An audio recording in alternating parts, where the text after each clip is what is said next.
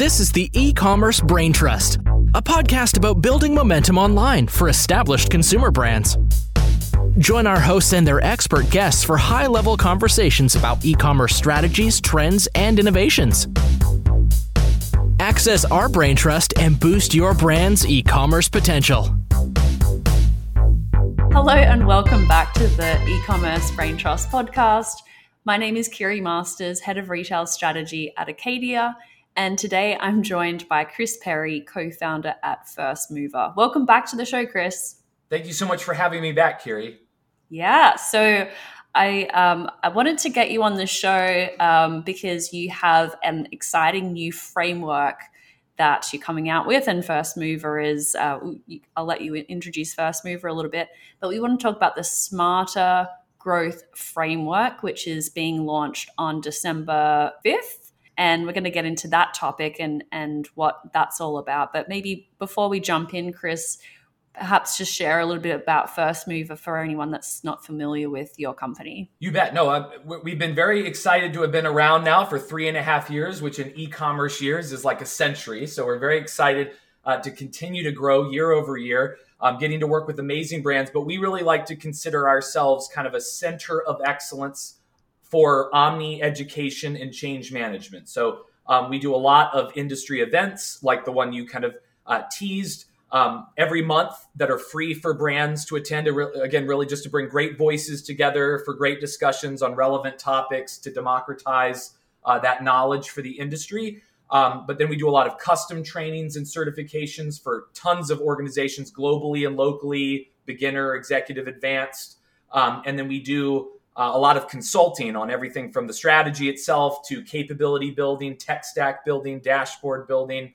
Um, and we also have a temp services team that can also help organizations who can't get full headcount approval but still need the work done. And so we we really try to be an extension, or we could say a satellite center of excellence orbiting you, knowing that even when you have a center of excellence, you could always use some extra uh, extra boots on the ground to help get work done um, and help gut check what you're doing against what best practices look like in the industry. So we're always here to help um, brands, retailers, and agencies alike win. yeah, absolutely. And I, I, know that during its time, firstmovr has really attracted a, a, a really great uh, cadre of trainers and topics, and you've come out with your own frameworks, which have been very, very popular as you know large CPGs and you know mid-sized challenger brands are looking to you know embed e-commerce omni-channel function in their organizations and there is a you know big thirst for you know best practices and frameworks. And how to i think one of the big benefits and something that we worked on a couple of years ago was really about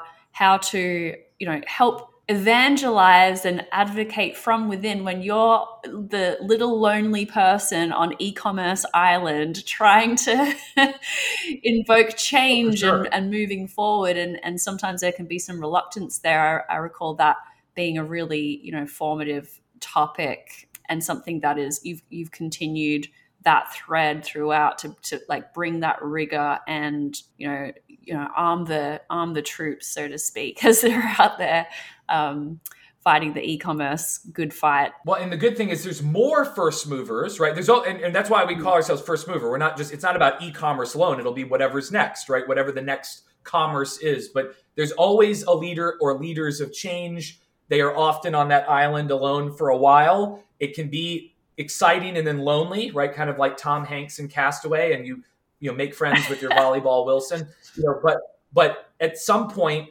um, more first movers emerge. Especially, I mean, maybe the one silver lining to COVID was it accelerated everyone's expectations, shoppers, retailers, and brands alike in this space. Um, so there's a lot more first movers out there, but now they're under the under pressure to deliver this incrementality, even though not all of the foundations were set by the organizations pre this new expectation. So, so at any given time, there was this this loneliness and now this like urgency to like deliver and we're always being asked like what's what's next level right? We've got the fundamentals in play but how if everyone has the fundamentals how do we win right? How do we drive incremental growth or incremental profit or incremental productivity? And so that's where this smarter growth framework really plays a nice role among many that we try to put out and again democratize to help people organize how they're going to market because this is this is that next question. Like, great, last three years, you know, since COVID, we got our foundation in place. Everybody yeah. cares about it now. We're not seeing the same growth that we were expecting or that we saw in the past because the base is bigger. Now what?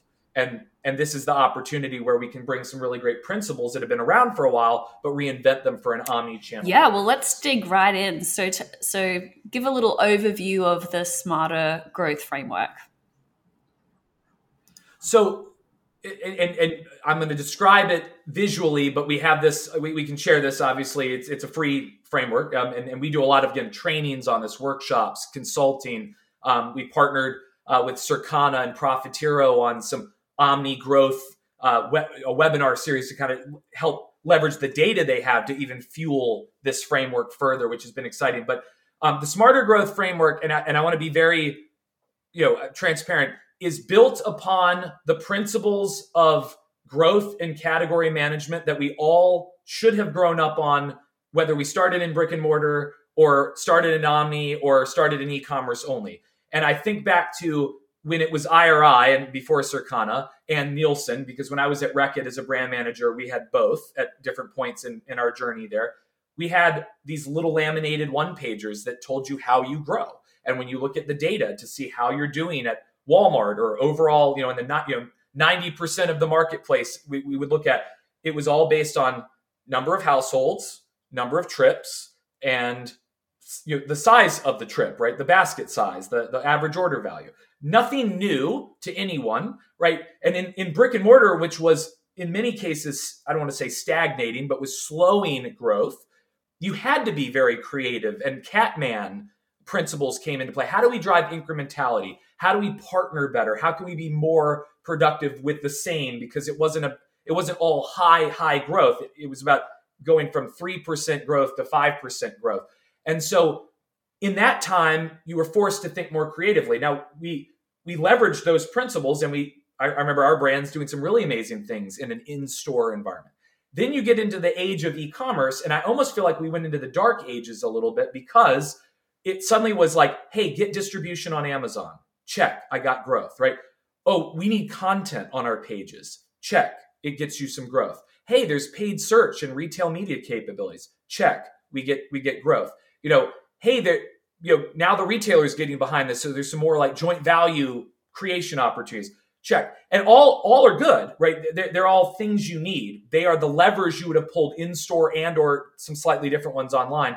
But that's not how you grow. Those are just things that fuel the how you grow, right? I mean, they are hows, but they're not the why you grow. Like, are you dri- are you driving households? Are you driving baskets? Are you driving trips? And which ones are relevant to you and your category or your role in the category. And so I think we're kind of entering an age of re enlightenment because this isn't like we weren't smart. We had these, but that's why we actually called it smart, aid smarter. Um, a to play off this next level thinking, but also to play off that acronym of specific, measurable, achievable, relevant, time bound as means to make us think of like, hey, I had this growth goal, but it could be a smart growth goal. What specific type of incremental growth do I want? And how would I design all those content media assortment, you know, partnership levers around how, new households only to go get it and then actually measure that because now we're actually getting a lot more of the, the metrics that can actually show us that we were successful. So there's a lot to unpack here, but I want you to think of the, the there's the household penetration side and then there's the buy rate side. And we made this wheel where we actually split out the 12 types of growth. It's not just three buckets, it's actually four quadrants because within household penetration, you have category and brand because you may you may want to help grow the category not just yourself within the category. And then on buy on the buy rate side you got trips and baskets but there's kind of three sub buckets within each of those. And you can start when you start seeing these you start walking the shelf you can see some pretty amazing examples online and in store of brands trying to activate against very specific objectives.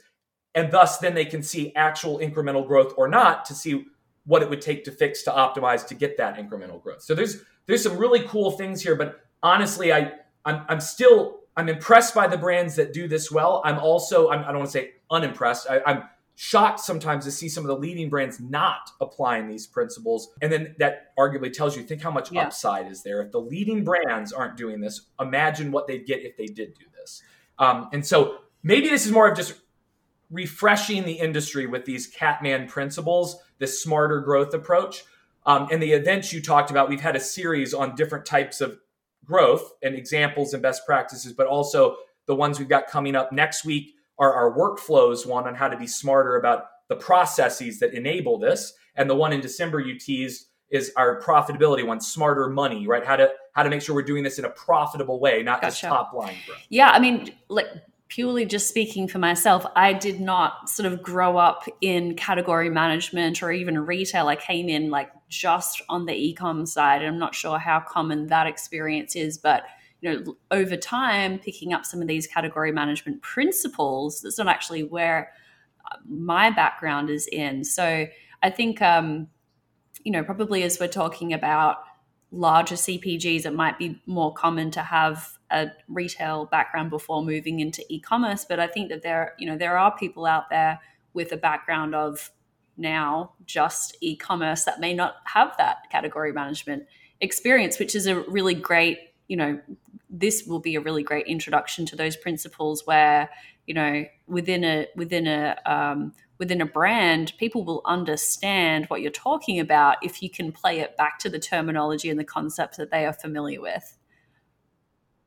Oh, 100%. To that point, we're all coming in from different places. And so if you didn't grow up on this, this is a great chance to take principles that are like, say it's the common language, and that actually may get you more engagement internally because that's part of the first mover's role is to sell in this new agenda, this new route to market or routes to market. Um, if you do know this already, we, we should definitely be applying this because there's no excuse, right? We should have been doing this probably for a while, but it we're now at a point where everyone's kind of getting up to basic table stakes, and it's a matter of the how I do this in a way. How do I do content optimization to get me growth now that everyone has content right. that's optimized, right? Optimized for what? Like for why? Um, and so it's it's thinking about those levers more intentionally in one yes. direction. That makes sense. Well, maybe um, you, you mentioned already that you see some great examples from brands, but it's not super widespread yet. Maybe could you share a couple of examples of these different levers that you're seeing um, as a best practice? For sure. Now, now, when I say them out loud, sometimes I I think some people are like, "Oh my gosh, my mind's going to be blown," and then when I say them, they're not that mind blowing, but it's it's the fact that they're not okay. being done. Like so, so I, just like just like when when I do trainings on content or or you know go to market strategy or you know or any anything which might sound foundational, I do get I always I always get a little bit of like a yeah. rolled eye, right? Like you know it's like, and I'm like, okay, you know, if content rolls your eyes, right? Are you doing it perfectly? Oh no? Oh, then why are we rolling our eyes? Now I say that not to be snarky because I didn't do it perfectly either, but in hindsight, I see where we could have been more mm-hmm. perfect or, or more optimized. So I'm going to mention things that are probably not surprising to anyone. You might be doing them, but the question is, are you doing them at mm-hmm. scale? Are you doing them more intentionally for that purpose? Or did it just happen to be it's one of, like, again, I can spray and pray in every direction and grow lots of ways. But if I really said, hey, one option is basket yep. building, what would I do differently? Or how would I focus more of my funding and my efforts behind that? So, like, in that in that regard. Like so, if if when we when we talk about basket building, there are kind of three mega buckets within basket building. There's stocking up, right? So there's getting people to stock up more on the item they were already going to buy. That's probably the most common, right? Of buy five, you know, and get a discount, right? Whether it's a promotion or um, a larger size on an Amazon marketplace or any of the marketplaces where you need higher price pack architecture that has to be designed for if you don't already have the packs that meet that. But stock up's a little more straightforward. Trade up is where you make someone switch to something more premium than they were going to buy before. So from a base product that served that solution up to the more premium one. That's not again not new to anybody except it's not leveraged by a lot of people really effectively. So examples, and I mean I, I was walking the shelf just to look at what was the latest ones. Like, you know, if I type in Huggies diapers, right, from Kimberly Clark, Huggies does a really nice job of leveraging paid search to defend itself on its key retailers because again other brands could be a Pampers or somebody else could bid to try to show up in its place if they were relevant. But they don't just focus on the SKUs that they would that would normally have shown up anyway. They actually like uh, I have a screenshot too of just on, on Amazon. Just I, I just took this right where their normal their normal Huggies products are, are their, their red packaging. If you, if you if you're familiar with the sub brand, you'll know. But the red packaging would normally show up at the top because it's the top selling SKUs. They do have those, but they prioritize the stock up SKU, right? The, the higher size to arguably get you to convert to, to stock up. But then some of their product placements, their sponsored products, and their sponsored brand carousel features their special delivery black packaging. It's the more premium product that gets you to trade up at the same time. So something as simple as that is something all of us could be doing. We should be brand term investment, you know, approach to defend ourselves, but we could use that to drive incrementality, whether it be through stock up, trade up, maybe even bundles if we've got bundles. Um, so it, it, it's like leveraging a lever we already use, but more intentionally around an incrementality, mm-hmm. right? And even if you don't get incremental ROAS on the back end perfectly from a retailer, you designed it around incrementality. So the outcome should be more incremental than it would have been if you just prioritized and placed your traditional gotcha. leading items. So so that that's an example of like trade up. Um, I, like so Henkel, who owns Persil mm-hmm. in the U.S. Uh, in the laundry detergent category, I have a screenshot of like what was almost maniacally planned, which I thought was awesome. So if I typed in Persil, their normal products, their base products showed up up at the top organically, but they used paid search to get you to trade into and up to a stock up pack of their premium mm-hmm. pods um, within laundry detergent. And then in the video ad, they actually also cross sold their Snuggle fabric softener, their crisp linen scent. And then there was a display ad that showed that they had a new mm-hmm. lavender scent. So, literally, in one screenshot, one above the fold view, I'm being traded up, stocking up, and cross selling all in one go. And again, I don't know, obviously, without seeing their data, how successful every single tactic was, but it was designed with the right kind of outcome in in mind. And I and I I give credit to P&G, all of these brands that are. I, I generally think it's P&G sparks something and everyone responds. Maybe that's unfair credit to give, but usually it's the the competitor of a P&G sees P&G doing this, but P&G even in their content on their PDPs every SKU does something different to drive. Everyone has a different role. So if you're on Tide laundry detergent liquid, it says you should trade up to pods because mm. they're better than liquid.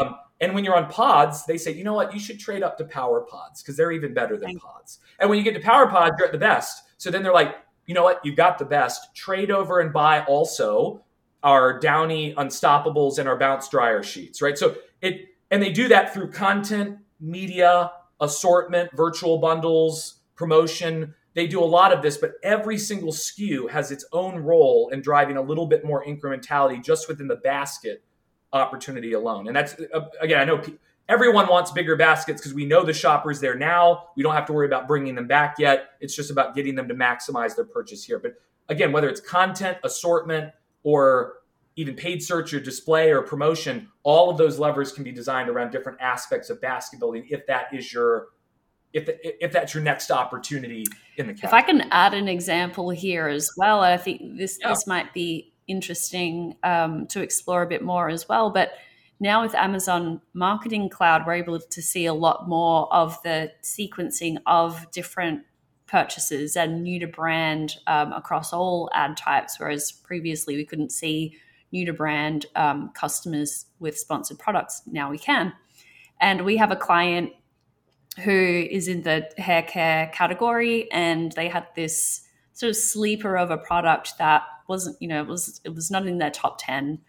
Um, but we found it had incredible new to brand take up and then um, people were actually trading up after buying that product and so we were able to sort of allocate some more ad spend against that product, which was like, you know, it, it was seemingly a fairly unique to Amazon thing. Like this wasn't an entry way product through their other channels, but we found that it was on Amazon. So actually scaling up ads to get new to brand customers in through that en- entry product and then you know cross selling with ads to other SKUs, which is again something that we're able to do with a lot more precision now on Amazon, especially is to target okay someone bought this SKU previously let's target them for this one. And the the messaging could even be you know quite specific there like hey you tried this hairspray and we think you're going to love this one like now that you've actually had a chance to to use it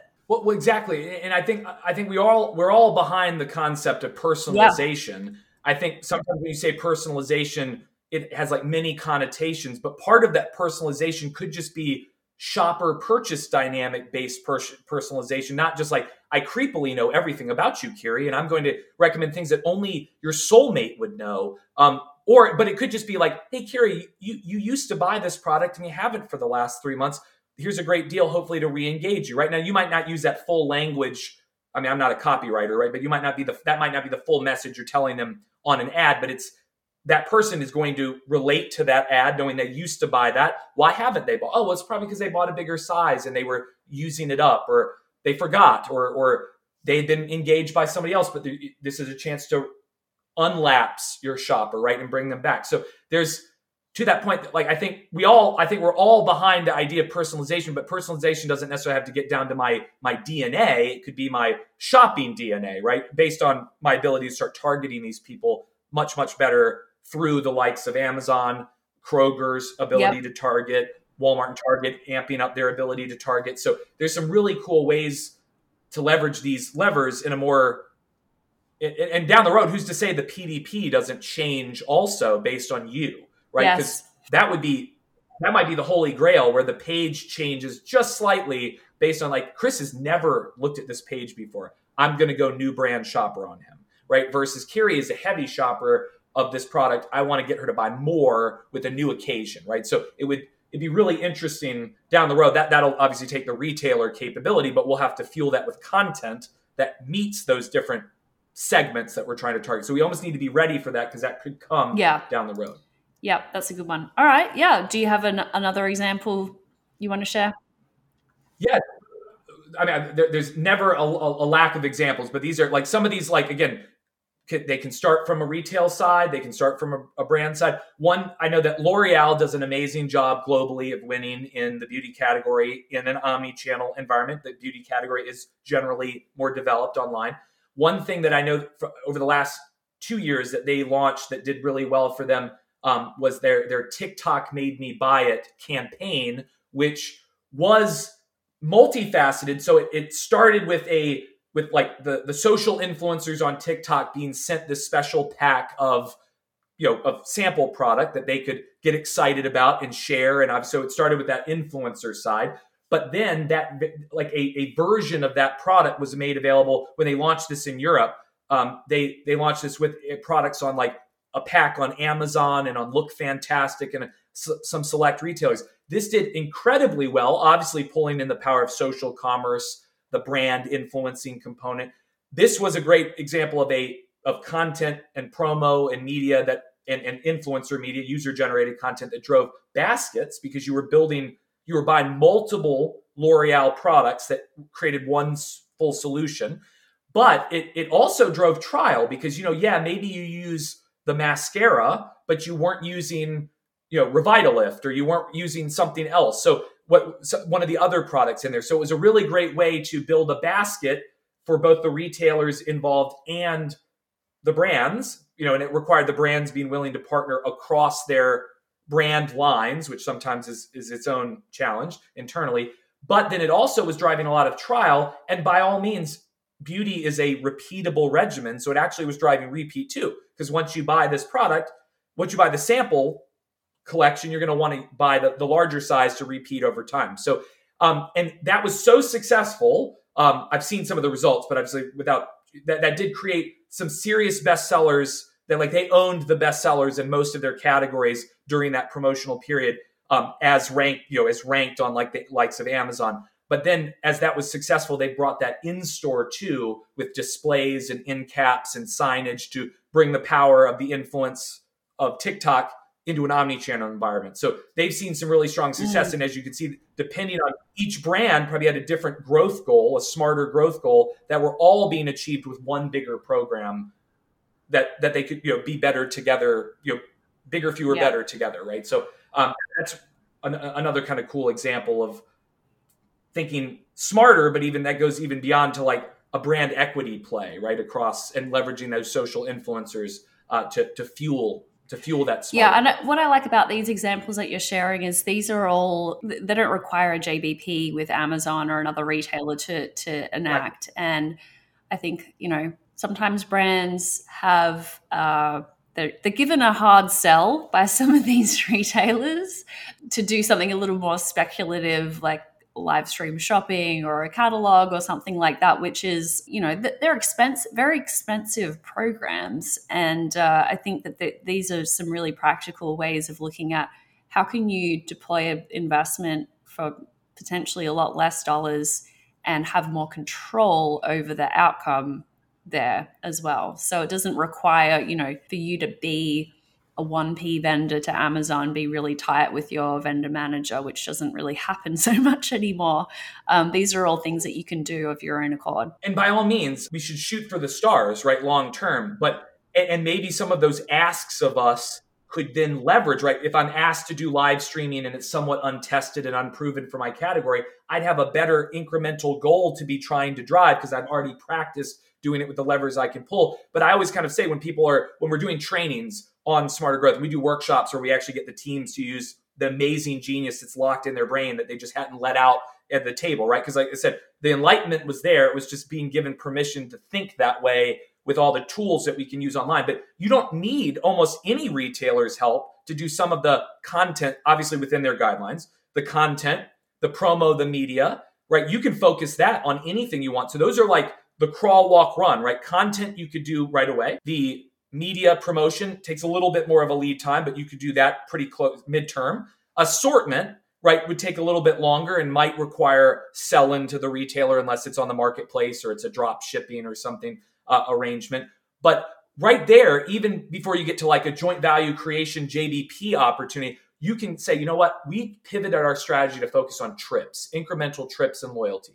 We started with content. We saw some we saw some gain. We added subscription media on Amazon. We added uh, new occasion media and promotion, you know, for retailers that didn't have the subscription capability to drive more trips. We saw some gain, right? We saw incrementality.